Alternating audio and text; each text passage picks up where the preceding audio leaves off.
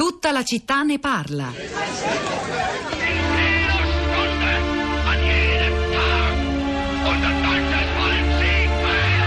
democrazie plutocratiche e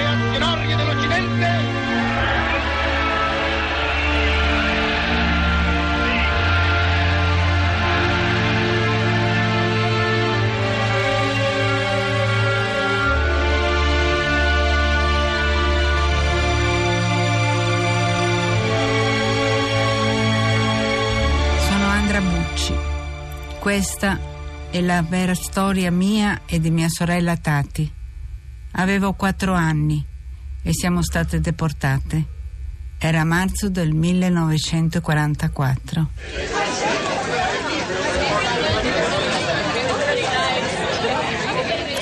Era la stella di Andra e Tati, un uh, documentario, un cartone animato che è stato presentato ieri durante una conferenza stampa di presentazione di tutte le iniziative della RAI per la giornata della memoria, per il giorno della memoria di sabato 27 gennaio.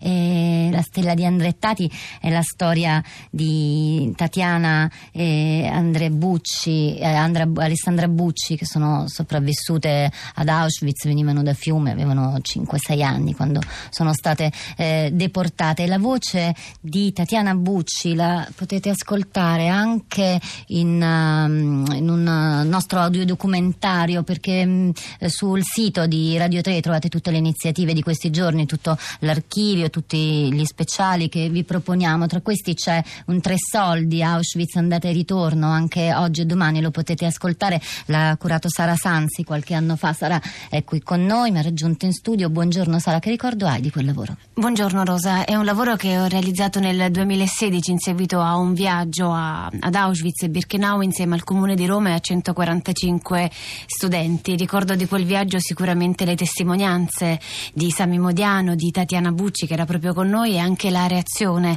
degli, degli studenti e ricordo a questo proposito che se- sempre sul nostro sito potete trovare la testimonianza di un'altra donna dell'olocausto oggi nominata senatrice a vita e la testimonianza di eh, Liliana Segre. Tutti questi contenuti sono naturalmente disponibili direttamente sull'home page del nostro sito radio3.rai.it oppure sui nostri social network, su quelli del canale, quindi Radio 3 Rai e a breve anche su quelli de- della città, la città di Radio 3, pagina sulla quale hanno scritto anche oggi naturalmente i nostri ascoltatori. E che commenti, che partecipazione c'è stata stamattina? Sara? Allora, io partirei subito da un, un aneddoto, un episodio raccontato da Claudia che scrive: Sull'autobus un uomo anziano si rivolge a una donna di colore seduta con un bambino in braccio e le intima in mado- il malo modo di alzarsi per cedergli il posto. Un'altra passeggera offre all'uomo il posto, ma lui si rifiuta. No, non voglio il suo posto, è lei che deve alzarsi, dice, indicando madre e figlio spauriti. Questo non è un autobus per loro. Tutti gli altri passeggeri muti e a testa bassa. La passeggera si mette accanto alla donna per evitare che l'uomo continui la sua aggressione. E poi, continua Claudia, questo episodio non è accaduto in Louisiana nel 1935, ma a Trieste oggi. Sono collegati con noi tre ascoltatrici. La prima è Adriana, buongiorno. Sì, salve, buongiorno. Da dove chiama Adriana? Chiamo da Pescara. Cosa voleva dirci? Ma io volevo mm, portare la mia testimonianza di un viaggio proprio l'anno scorso ad Auschwitz. Ehm, la guida nostra mm, era una bravissima signora polacca, la quale arrivato a un certo punto ci ha detto che il nostro padiglione, mm, padiglione dell'Italia, perché ad Auschwitz ci sono diversi padiglioni dedicati, diciamo, alla memoria eh, storica della nazione, è un, un memoriale del museo di Auschwitz. Il nostro bene era stato chiuso al pubblico ed era stato smontato, non, non esisteva più. E io mi sono vergognata a quel punto, Mm, ho provato un- un'emozione grande, ce l'ho ancora adesso perché ehm, la sto rivivendo in questo momento.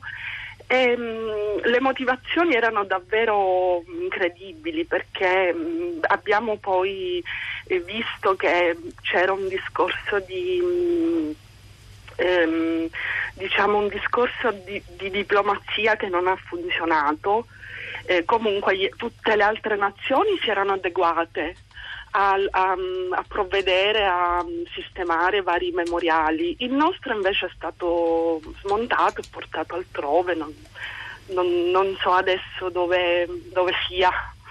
Ecco, Eh, questa sì, Adriana. cosa la trovo incredibile. Grazie per avercelo ricordato, è un, un caso che- di cui avevamo letto e già sentito parlare, sì c'era una questione eh, anche burocratica, anche economica, Eh, grazie per averci raccontato in maniera diretta attraverso la sua esperienza. C'è anche Luciana, buongiorno. Sì, buongiorno. Lei da Eh, dove io- chiama e cosa voleva Io dire? telefono da Monfalcone in provincia di Gorizia Siete stati citati questa mattina. Perché credo che i giornalisti dovrebbero alzare un po' l'attenzione su quello che sta succedendo nostro, al nostro confine orientale, nelle nostre terre.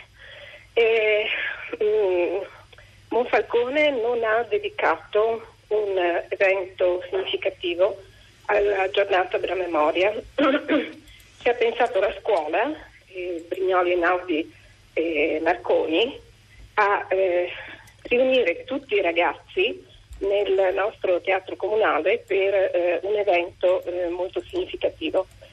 E a Gorizia, eh, di pochi giorni fa, la notizia che eh, il comune ha accolto i reduci della decima NAS e eh, i consiglieri comunali, comunali hanno cantato all'interno del eh, comune l'inno alla decima NAS.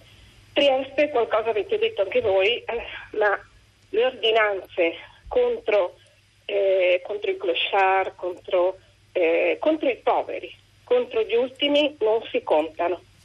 Eh, c'è una situazione generale di, ehm, mm, di profondo odio nei confronti e di, di xenofobia diffusa nei confronti di tutti quelli che arrivano in queste zone che sono zone di eh, confine e eh, il livello della tensione va via via aumentando. Grazie Io Luciana per la sua eh, denuncia, Mm, poniamo attenzione anche noi al- verso il suo confine a nord-est. C'è Benedetta, buongiorno, abbiamo pochissimo tempo per lei, ma ci dica cosa voleva dirci, da Sì, dove chiama?